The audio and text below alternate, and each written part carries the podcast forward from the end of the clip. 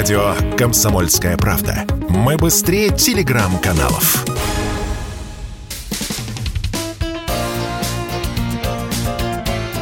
Говорит полковник. Нет вопроса, на который не знает ответа Виктор Баранец.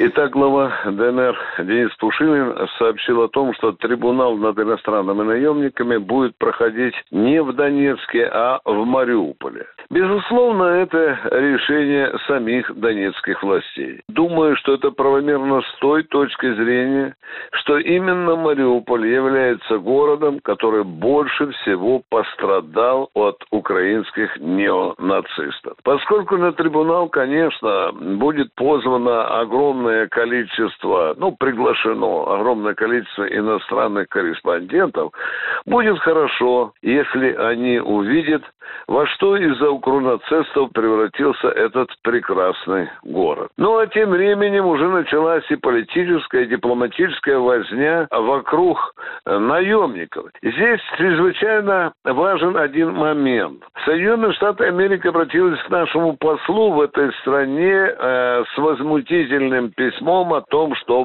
Россия нарушает э, правила в отношении тех наемников, которые содержатся сегодня донецкими правоохранительными органами. В чем здесь конфуз? Да в том, что не Россия будет по своим юридическим канонам судить этих иностранных преступников. У Донецкой республики есть своя конституция, есть свое правительство, свой уголовный кодекс, в котором, кстати, предусмотрена смертная казнь.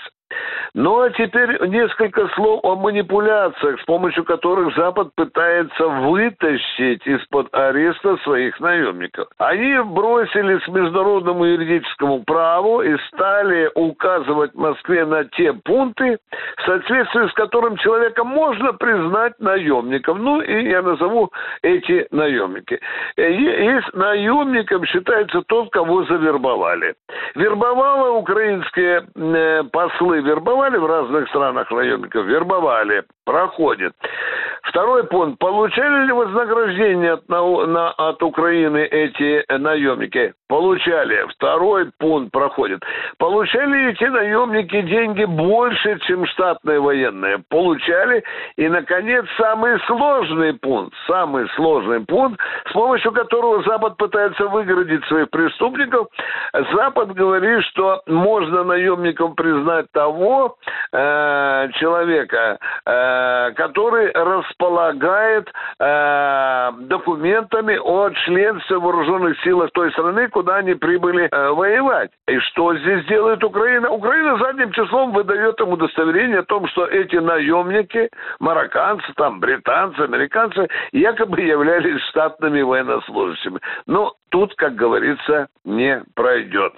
Тем не менее, разговоры и в больших политических, и в дипломатических, и в юридических кругах начинают все больше набирать обороты. Запад э, делает мину, что он не согласен с этим решением Москвы, хотя апеллирует не к Москве тогда, когда надо апеллировать к донецким властям. Это самостоятельно, хотя независимая республика со своей юрисдикцией. Но что касается тех, кого мы поймали под Харьковом, часто из одного из американцев, то его судьбу будет решать уже российское правосудие строго в рамках тех законов, которые предопределяют российской Фемиде, как надо относиться к наемникам, независимо от их национальности. Виктор Баранец, радио «Комсомольская правда», Москва. Говорит полковник.